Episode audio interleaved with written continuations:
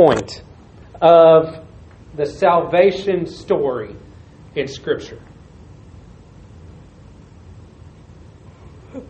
Who is the beginning point of the salvation story in Scripture? God. Oh. Good answer. Abraham.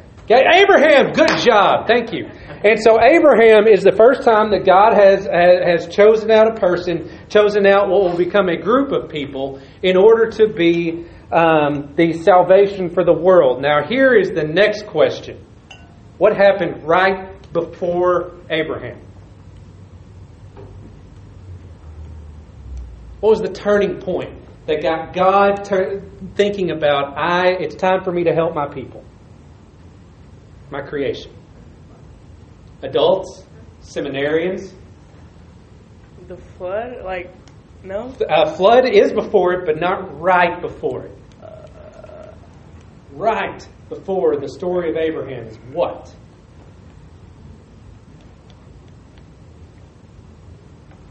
I hear pages turning. I hear pages turning.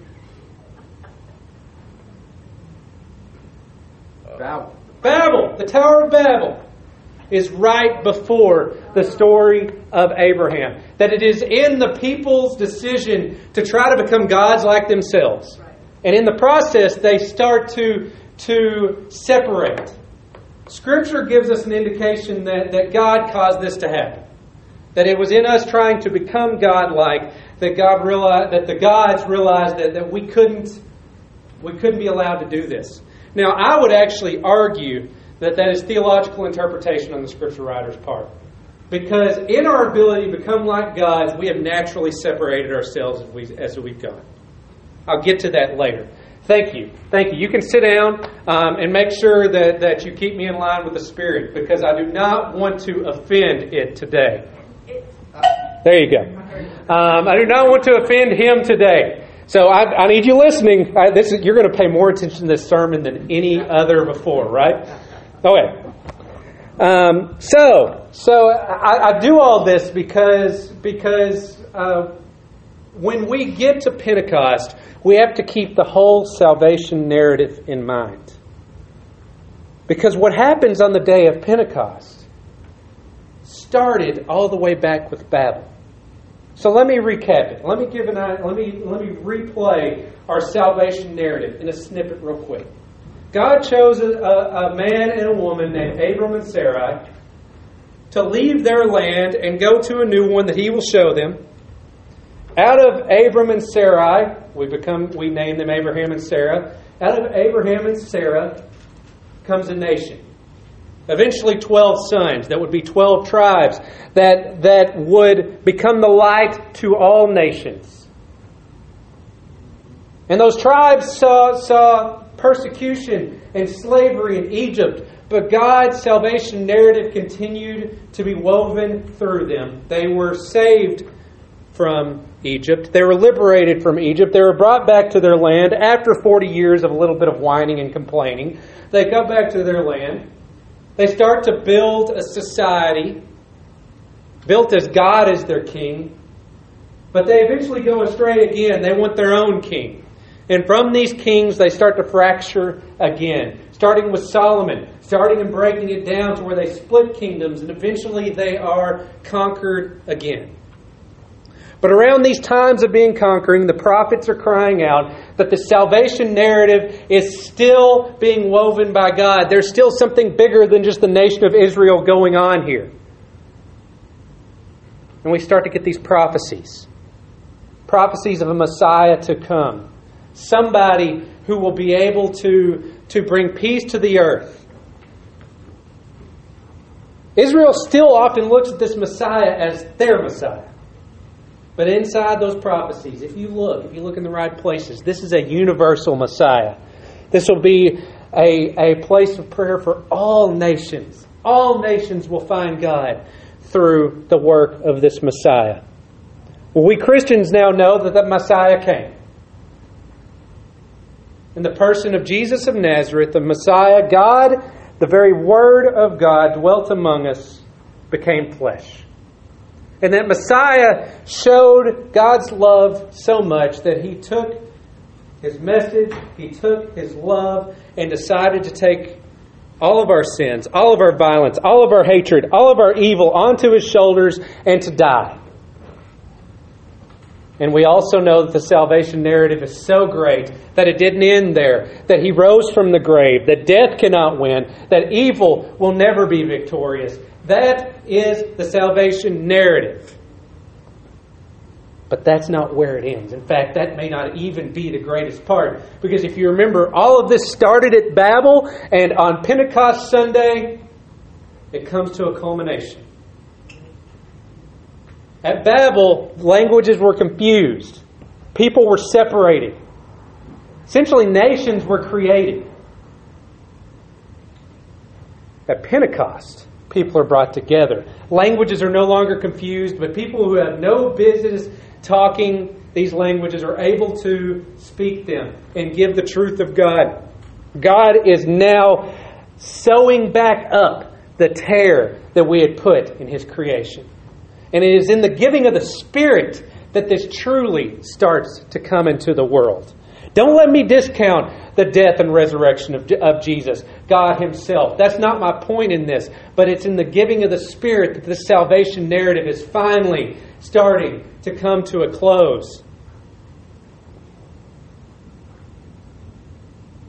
Maybe this is why the, the disciples, the apostles, as we have gone through Acts, as we've looked in these stories of Acts, why, whenever they were faced with violence, when they were faced with governments, these, these creations that we created when we separated in Babel, that, that we need violence to be able to keep ourselves safe from that other one that we have created.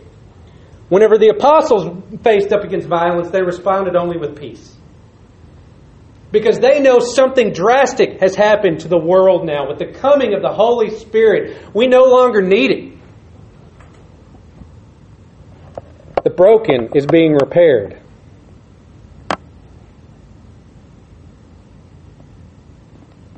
And if you look at the word for spirit, the word for spirit means breath or wind. If you look at that and you and and the the Joel prophecy that Peter uses here, you realize this actually goes even further back than Babel. Because God's very spirit, God's very breath is being poured into the apostles, just like God's very breath was poured into Adam. We are seeing creation brought back to its very beginning beauty with the coming of the Holy Spirit. We Baptists sometimes don't know what to do with the Holy Spirit. Right? But as we focus on it, maybe just the one week we talk about it, about it, thank you. As we focus on Him this Sunday, or her this Sunday, the word for spirit in Hebrew is actually feminine. We can deal with her here. However, we want to deal with him or her, God Himself among us. We're dealing with the very breath of God with us. And here's the story, here's the here's the, the point of our narrative this morning. This world changing action of the coming of the Spirit, the way that things are going back to the way they should have been the whole time, and it manifesting in this group of men and women in Jerusalem. It means we can't wait for the second coming to start putting creation back together, to start undoing the tear we have given in God's given plan, because the Spirit is poured into us. We are part of that process of repairing what has been broken. We are called to receive the tongues of fire to help undo the sin of Babel. Like the, the disciples this morning, this means being able and willing to speak the languages of others. And this hits close to home for me because I don't know how many hours of Spanish I've taken, and I still only hablo un poco español. Anywhere, anywhere near right, I can't really speak it that well. And that's my fault because I live in a state where I should know Spanish. I should. But I'm lazy. And white. That's a little bit of a joke, but it's also a lot of truth. I'm part of the I'm part of the class that doesn't have to learn another language, but the Spirit of God dwelling in me tells me I should. We should be able to speak the language of those around us, and I don't just mean literal national languages. There are other languages in the in the culture around us. I get the opportunity and the honor to work beside men who are are in recovery from deep and debilitating addiction. And there's a language in addiction recovery that I'm learning. I made the mistake one time of saying someone was in recovery. And they said, No, I'm still, I'm always in recovery. And learning to be able to speak it and learning to be able to understand what they've been through helps me to be able to be a shining light for them. I think of what Anna does now, and we've been in foster care, but foster care and broken homes and broken children sometimes has a language of its own and acronyms of its own and all these things. And being able to speak these things can often help be able to bring hope to children or families that are dealing with the brokenness. We all know these languages. Anna and I can speak that because we've been in foster care. Uh, that's, that's not me saying, hey, go out and learn the foster care language. You have languages you've been around. Some of you may understand the legal system and be able to speak the language that some people need to know and hear to be able to get themselves out of legal trouble. Or the language of business, to be able to use our resources, to be able to use our economy to help others. Whatever the language is, just like on Pentecost morning to today, we must speak it to be able to help bring the good news to others. Another thing that happened um, this Pentecost morning that we celebrate was the giving of the Holy Spirit gave a hint, a little hint of things to come. What started in Jerusalem, we know, we've been in Acts, soon spread.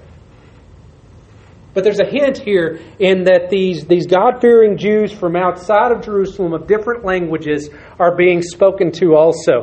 That as the Spirit comes, it is no longer just about a Messiah for one people, but this is going to be a Messiah for all people. There is a universal aspect to what is happening now with the Holy Spirit. And if we look at the stories we've been studying in Acts, and if you look at the other stories that we've skipped over as we've been in Acts, you'll notice that there's a universalism, universalistic side of, of the message here. Women are elevated to where they've never been elevated before. Gentiles are now not just allowed to hear the gospel, but soon become the target of the gospel. The open receptacles able to take the gospel. The audacity of Antioch outside of Jerusalem to decide we are going to start this international mission and to ordain Paul and Barnabas to do it. And Paul and Barnabas stepping out of Palestine, going in to the Greco Roman world. We see in the story of Acts a universal nature to this new good news of Christ. The church, the spirit filled church, should always be asking the question Are we loving all like we should? Or are we stuck like the early, early apostles were? The apostles this morning probably still believed this Messiah was just for them. They're only speaking to Jews. Peter and Paul get in an argument later based on just, just how much Judaism is going to be involved in this. Peter has to see the vision um, from God to realize that, that Jews or that Gentiles are worth reaching out to.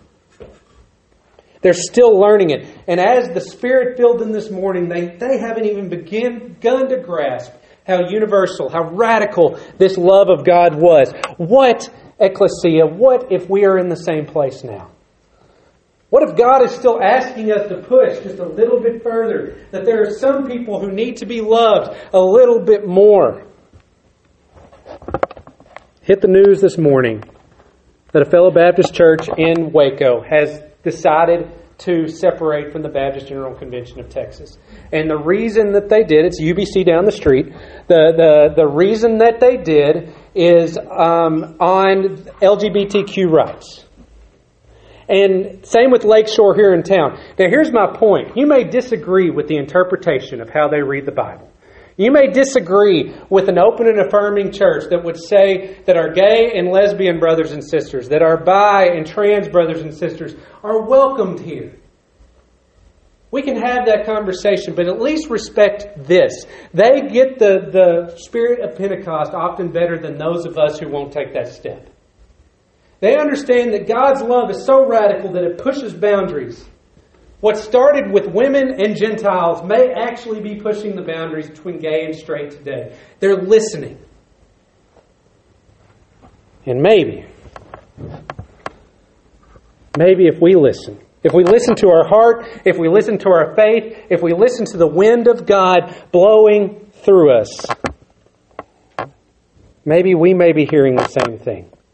When we have these conversations about gay and lesbian, bi and trans brothers and sisters in our church, most people are uncomfortable. They don't know how to deal with it. Because so many of us have come to know and love brothers and sisters who have come out, who are living in the LGBTQ community. And we see the way that they are beaten on buses and killed in Detroit just this last week. And we realize that this hatred can't be right. Something is missing. How do we be a better beacon of love for God? And I think one of the reasons so many of us are uncomfortable in this conversation is because I believe the Spirit may be talking to us. How? How are we to relate to the LGBTQ community? How are we to love? Maybe Maybe the Spirit has more to say to us. Let us listen for truth. Let us push our boundaries, just like the apostles' boundaries were pushed over and over again. I'm not saying we have to step over them. That's a conversation we have as a church. But let the Spirit speak and push us to a greater love than we could ever know.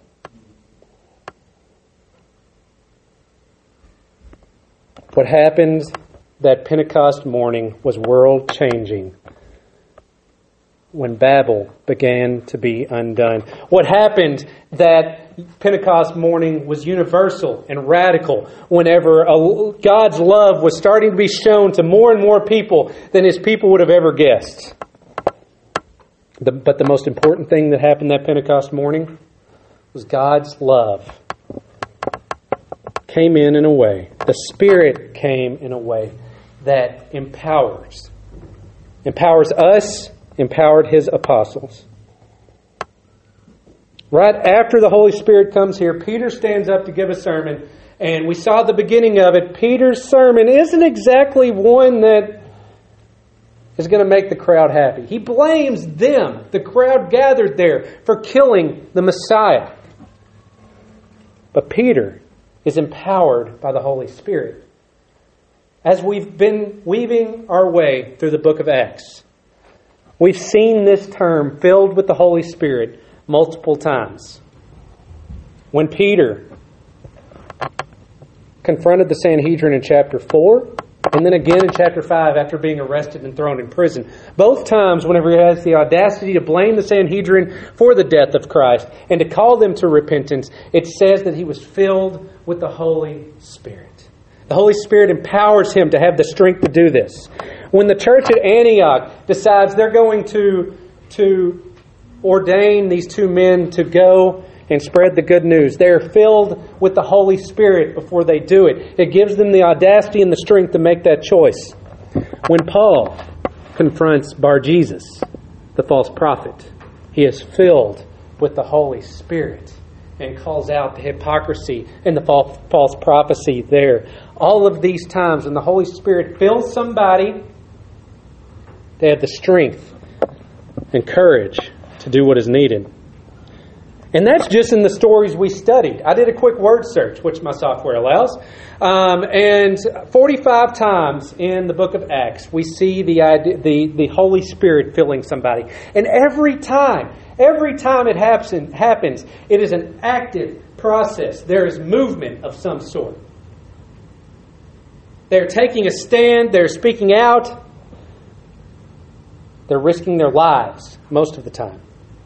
The word spirit is used 61 times in much of this. So we're talking over 60 times. And it is always active to face trials. Even as Stephen faced death, as he faced stones coming at him, he was able, filled with the Spirit, to preach the good news to the end. The Holy Spirit empowers us. He pours into our lives and allows us to be able to do things we wouldn't have been able to do otherwise.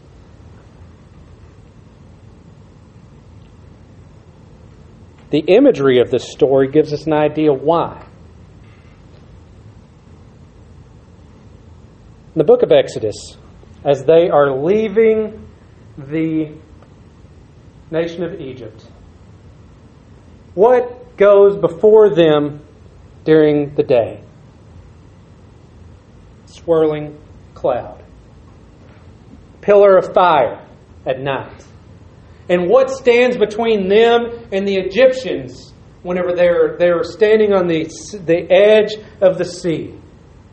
This swirling, windy pillar of fire. And after they cross the sea, and after they get to Sinai, and, and the elders are standing at the bottom and they look up, they see fire and wind, and they feel earthquakes. The very presence of God throughout Scripture is so often equated with fire and wind.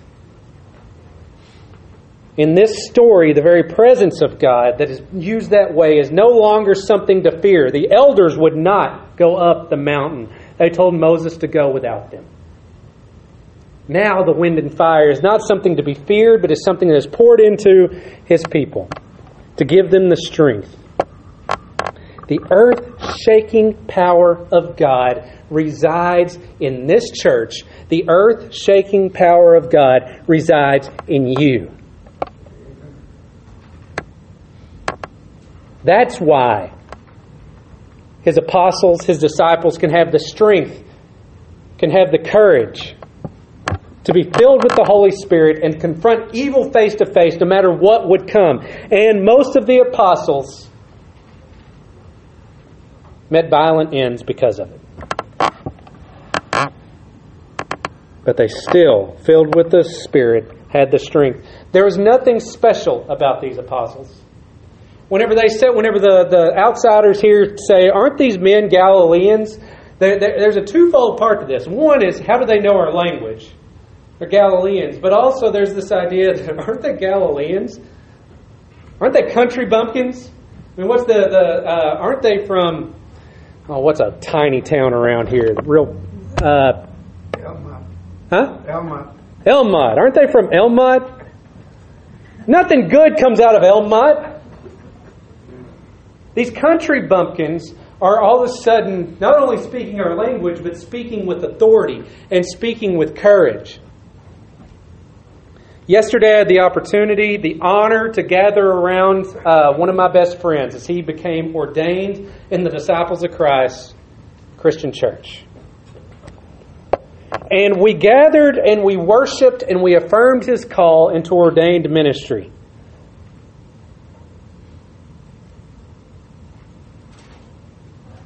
And while I'm honored to have been part of Joey's ordination, there was part of me sitting there wondering, what if? What if we talked about the calling of all Christians, lay and clergy, with the amount, with the way that we did it so solemnly and seriously for those who are called to the clergy?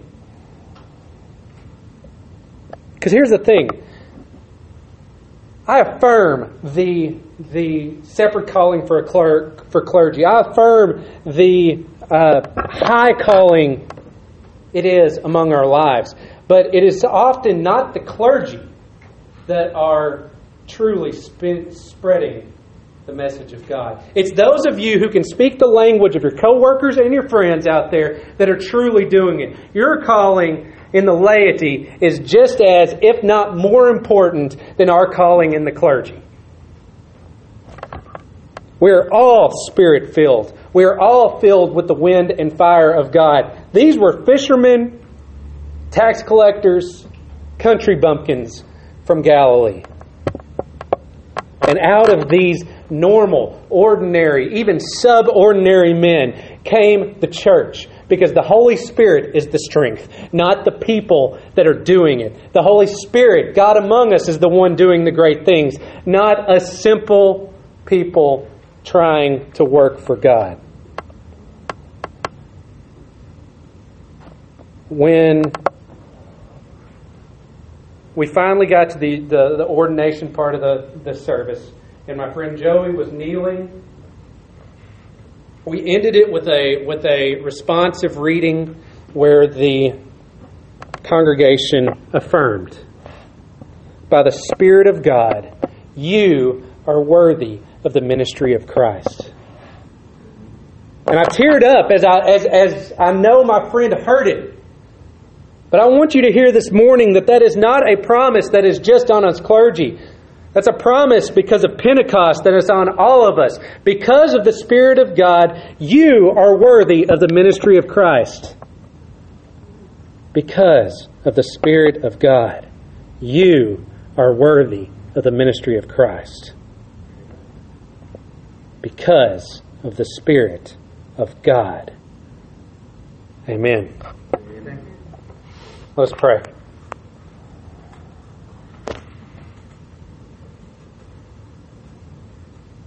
God, thank you for the Spirit that dwells in us. Thank you for the Spirit that, that, that manifests uniquely when we gather as a church like this in order to try to, to give you honor, to give you praise.